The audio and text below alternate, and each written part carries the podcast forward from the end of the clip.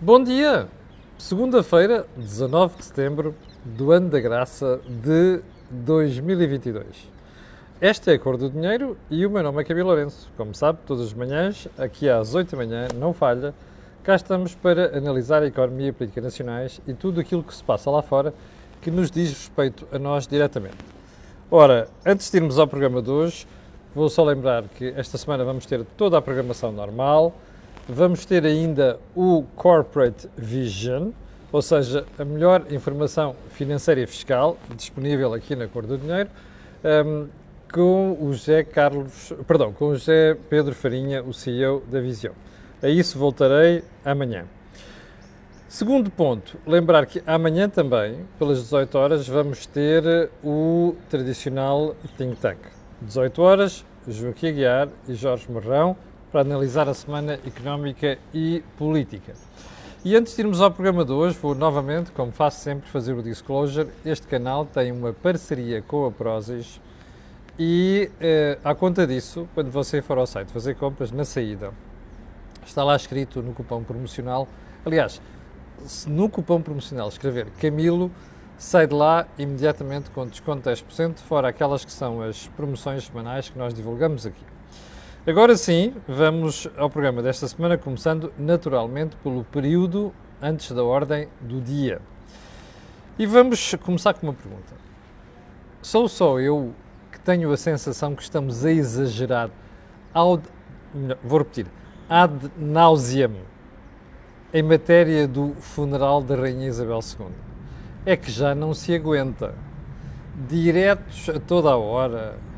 Pá, de, com espaço-tempo desmesurado, não é só em Portugal, deve dizer-se, um, com repetição dos mesmos assuntos, às vezes a cometer erros típicos de quem nunca estudou constitucionalismo inglês e não percebe nada do que está a dizer e vai correr, como se na minha escola primária, colar a informação com cuspo. Uh, mas eu já dou de barato isto. Agora, o exagero das horas de transmissão e os diretos consecutivos, sinceramente, Hoje vamos ter mais uma dose disto, não é? Porque a partir de um quarto para as 11, não sei das quantas, começa o funeral da rainha e eu imagino ela ali dentro, às voltas, já deve estar farta daquela história toda.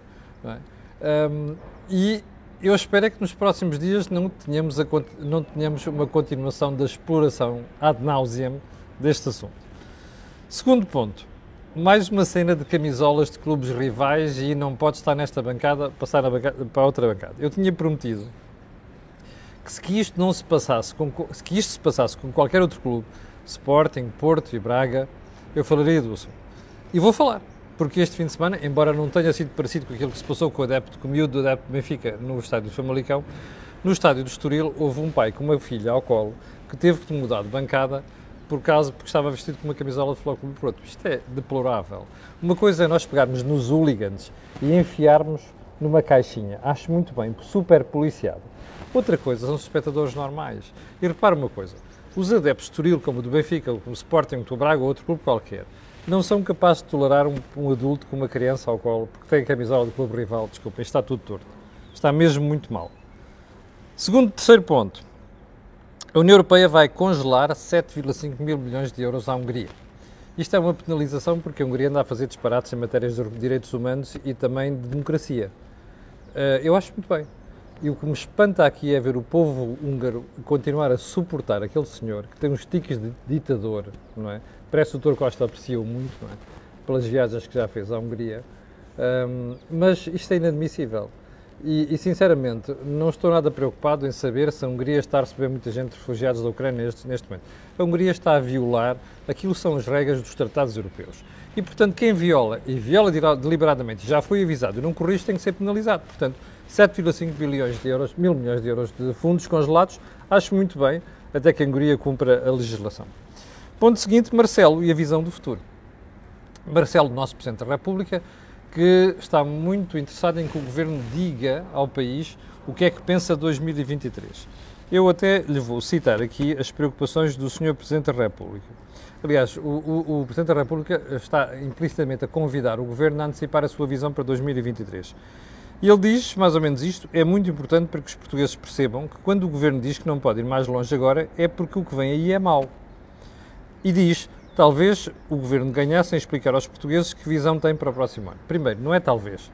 O país ganharia muito, é uma, é uma história que nós estamos a falar aqui na Coordenada há muitos meses e na CMTV também, quer dizer assim, se você não diz às pessoas o que é que acha que vai acontecer, porque as pessoas não têm um oráculo, a esmagadora maioria das pessoas não tem um oráculo, está a ser irresponsável, não é? Porque o povo, a populaça, ou se quiser, os eleitores, precisam de guidance, de orientação. Ora, se o governo não diz o que vai acontecer em 2023, as pessoas portam-se como se não se fosse passar nada. E, de facto, a sensação com que ficamos é quando vemos tantas filas de automóveis, é? às horas de ponta, ficamos a pensar assim, não mudou nada. Os preços de combustíveis não se, não se agravaram eh, e o Governo continua a dizer que vai fazer o possível por restaurar aquilo que é o poder de compra das pessoas. Isto só produz maus resultados, que as pessoas, pelo menos uma parte delas, continuam a portar-se como, como se não tivesse acontecido nada. É um erro. Agora, o que eu acho espantoso aqui é ouvir o Sr. Presidente da República Uh, e, aliás, isto saiu no, no, Observador e no Expresso, uh, fica feito uh, um, o seu, o seu dono. o Presidente da República diz, atenção que está entre aspas, é muito importante para que os portugueses percebam que quando o Governo diz que não pode ir mais longe agora, é porque o que vem aí é mau. Bom, eu não tenho dúvida nenhuma quanto a isso. E como Vossa Excelência sabe, nós somos daqueles que sistematicamente aqui temos alertado para o problema que o país enfrenta e também para a inação do Sr. Presidente da República. O Presidente da República tem-se portado sempre como uma espécie de freteiro do governo. Não gosta de chatices, não quer aparecer como contrapoder e depois fez toda a espécie de fretes António Costa durante o seu mandato. Bom, agora isto configura uma alteração de comportamento, porque ele diz mesmo assim: é importante que vocês estão desse lado percebam, está aqui o governo, e ele diz: é importante que vocês percebam que quando o governo diz que não pode ir mais longe agora, é porque vem aí à frente, é mau. Então, o Sr. Presidente da República acordou agora. Há quanto tempo é que nós sabemos que o que vem aí à frente é mau? O Sr. Presidente da República não é economista, não precisa de ser, basta estudar os assuntos. Mas o Sr. Presidente da República tem um conjunto uh, de comentadores, assessores, barra ajudantes de luxo. É para isso que servem os assessores. Eles seguramente já lhe devem ter dito. Eu conheço alguns dos assessores, nomeadamente na economia, já lhe devem ter dito qual é o problema do país, mas não é agora, já lhe devem ter dito há muito tempo. Então o Presidente da República acordou agora? Não, não acordou agora. O Presidente da República está a revelar uma cobardia impensável num Presidente da República, que é assim, não quis chatices, e agora que vê que as coisas estão a correr para, para o Governo, é daqueles que somam a dar assim, está o Governo já a cair ao chão, e o pessoal está ali a chegar-lhe, percebe? Atenção, isto é uma imagem de retórica, hein? Não é propriamente uma imagem de dizer assim, vamos dar umas porradas no António Costa. Está a ver? Mas repare, está a ver aquela cena que alguém cair pelo chão e toda a gente vai lá a molhar a sopa? É o que parece aqui. Isto é, não é um Presidente da República, isto é uma Maria vai com as outras. Bom, uh, e tenho bem a noção daquilo que estou a dizer. Um, ponto seguinte. Um, há uma série de espectadores que me andam a escrever há dias a dizer assim: porquê é que você ainda não comentou? Você fala muito da direção executiva do SNS, vulgo ter um CEO no SNS, condena isso. Porquê é que ainda não comentou a nomeação de Fernando Araújo? Eu vou lhe dizer porquê.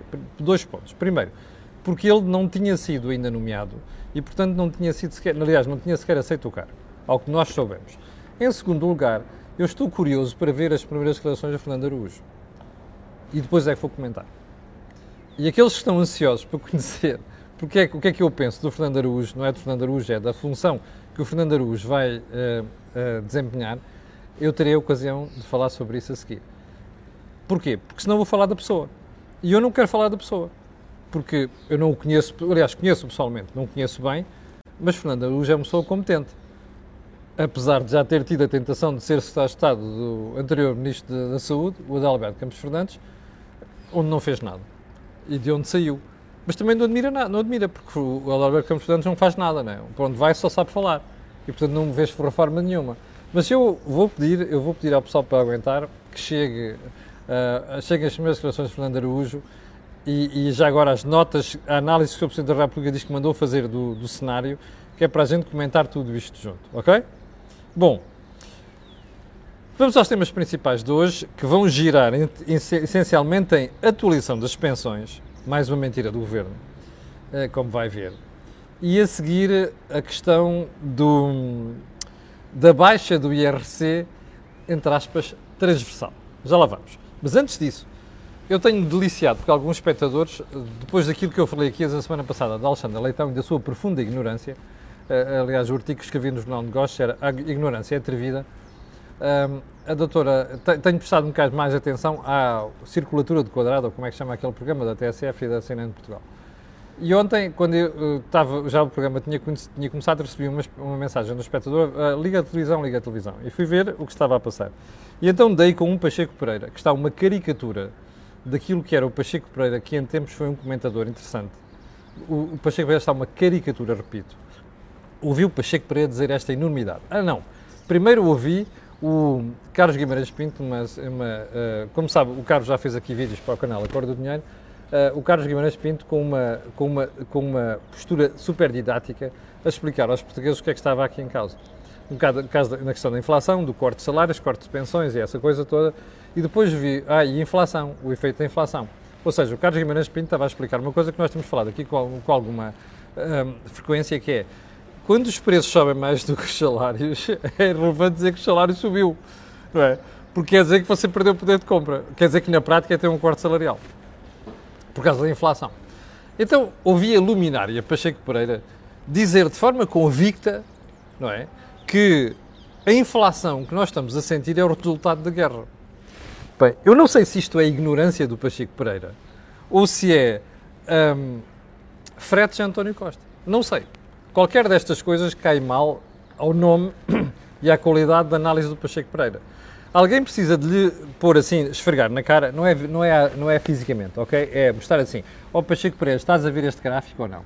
Como sabe, eu já publiquei aqui este gráfico várias vezes, a mostrar que a inflação já tinha começado a subir em 2021. Ainda nem sequer havia guerra, ainda nem sequer se falava na guerra na Ucrânia. Portanto, o Pacheco Pereira quer engolir esta, esta narrativa, engula, quer ser parvo, entre aspas, seja, mas por favor, não nos faça a nós é de parvos. É? Porque a malta, aqui não é uma questão de opinião, ou seja, eu acho que, eu penso que, em minha opinião, na opinião daquele, o Raico Parta, não é isso. É só olhar para factos. E os factos mostram, que os gráficos mostram, que a inflação começou a subir em 2021. Aliás, já havia sinais disto no final de 2020. Andou a dormir. Pronto, azar normalmente quem anda a dormir não faz bons comentários. Bem, então vamos lá começar agora nos assuntos principais com a história da atualização das pensões. Como você se recorda, o argumento utilizado por António Costa e pela senhora ministra Ana Mendes Godinho para não atualizar as pensões em 2023, de acordo com aquilo que está escrito na lei que o próprio Partido Socialista fez em 2007, com cobertura do FMI e do Banco Mundial, é curioso. Esta malta trabalha sempre com o FMI depois vem dizer que é direito. Mas enfim. Essa lei, se fosse aplicada, uh, disse António Costa que provocaria um rombo naquilo que é a sustentabilidade do, da Segurança Social de 13 anos. Recorda-se disto. Logo a seguir, nos dias a seguir, e na entrevista que deu à CNN de Portugal. Lembra-se disto? Bom, isto foi repetido ad nauseam pela senhora Ministra da Educação, perdão, do, da Segurança Social do Trabalho, na Assembleia da República. Como se recorda aqui na semana passada, eu dei-lhe conta de que o Presidente da República, agora, lá está, estão, estão os tipos a cair e a malta vai lá molhar toda a sopa. Agora toda a gente molha a sopa. Um, o Presidente da República tinha dito que queria conhecer as, as contas, não é? Disse, epá, é todo, todo, era todo o interesse que o Governo divulgasse as contas. E como eu disse aqui na sexta-feira também, o Correio da Manhã, jornal, mandou uma nota para a Senhora Ministra da Segurança Social a dizer assim, a Senhora importa-se divulgar os números das previsões que andou a fazer?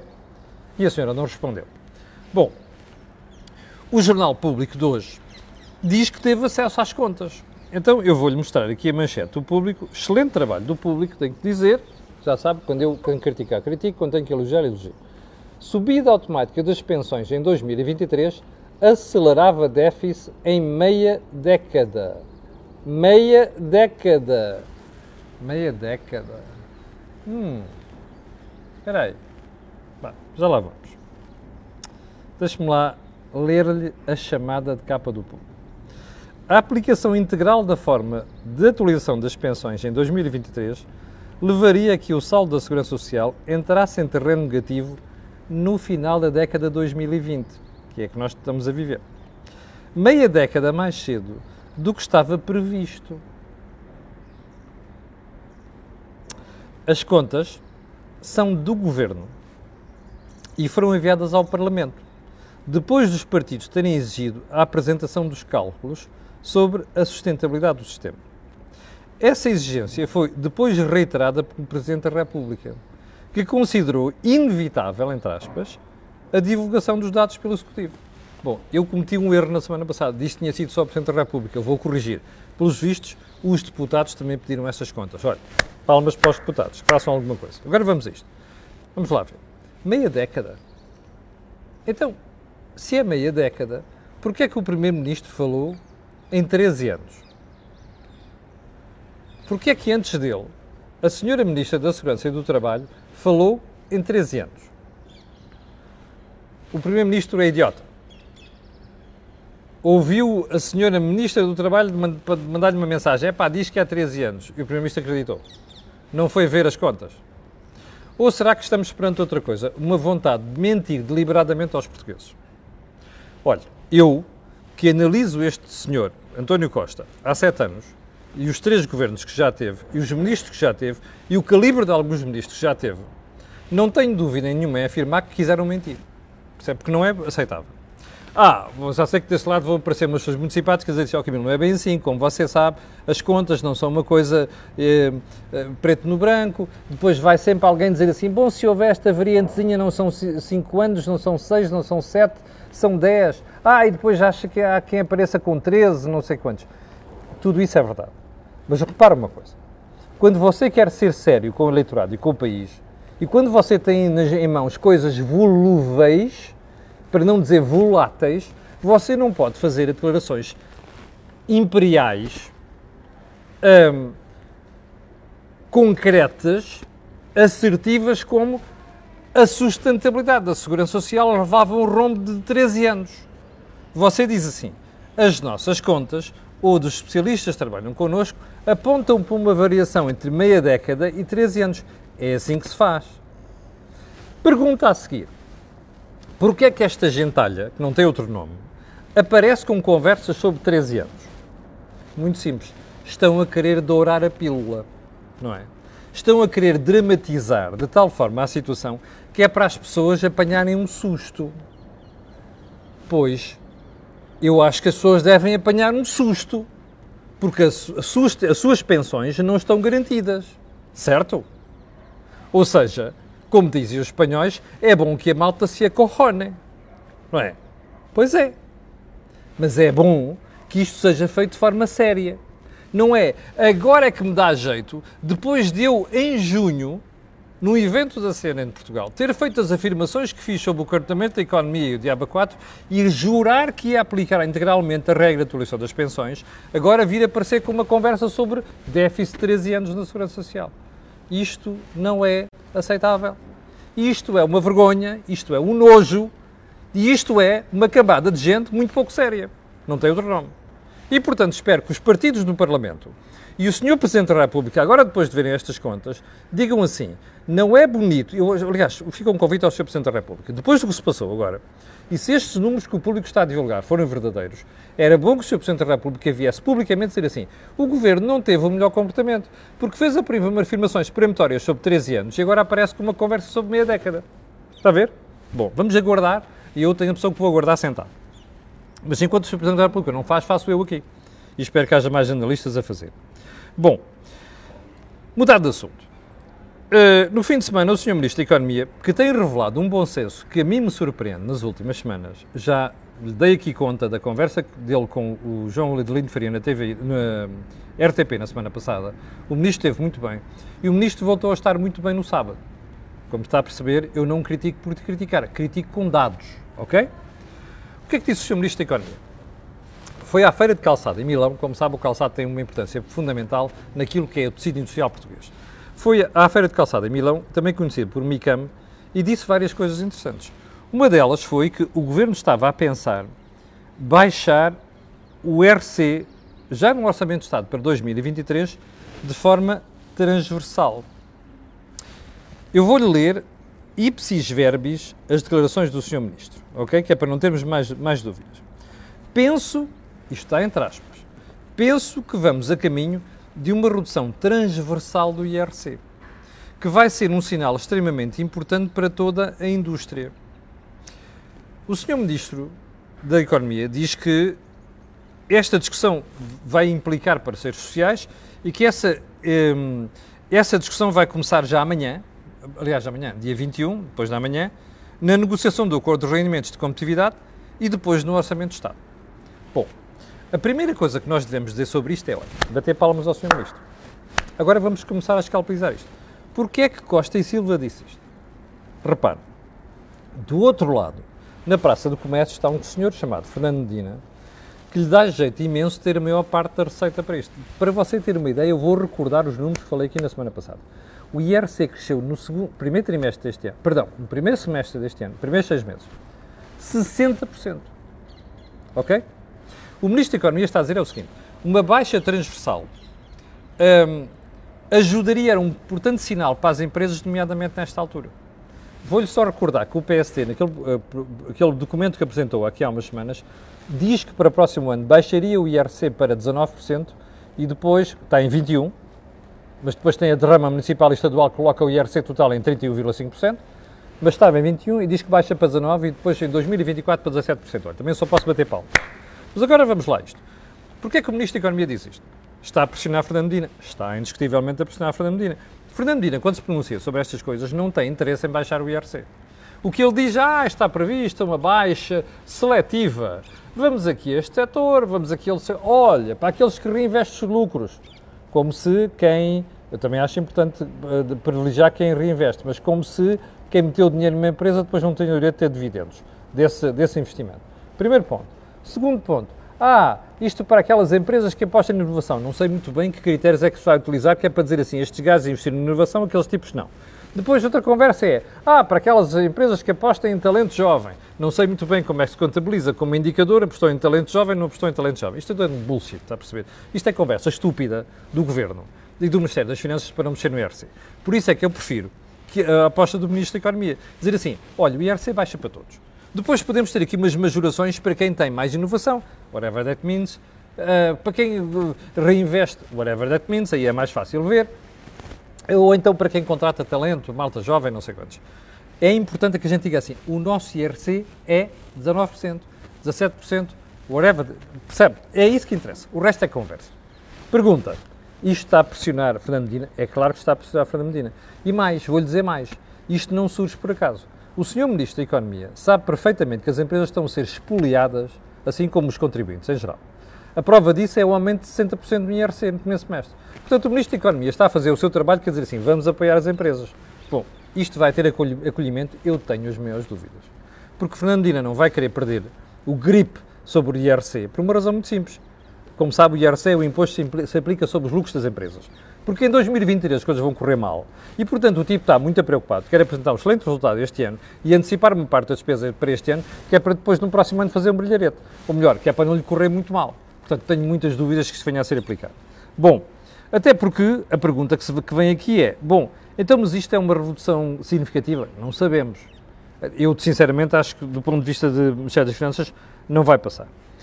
Um, só para fechar, vamos tratar aqui novamente da circulatura do quadrado. Porque a doutora Alexandre Leitão, que eu critiquei na semana passada, só me segue no disparate, obviamente. É? Ontem saiu-se com uma. Lembra-se da crítica que eu fiz aqui na semana passada à senhora doutora Alexandre Leitão? Fiz aqui no Jornal de Negócios e também no, no, na CMTV. A dizer o seguinte: a senhora não sabe o que são lucros extraordinários. Número um. Número dois. Os lucros ou as vendas, não é bem os lucros, proporcionados pelo aumento da inflação, é uma coisa de curto prazo.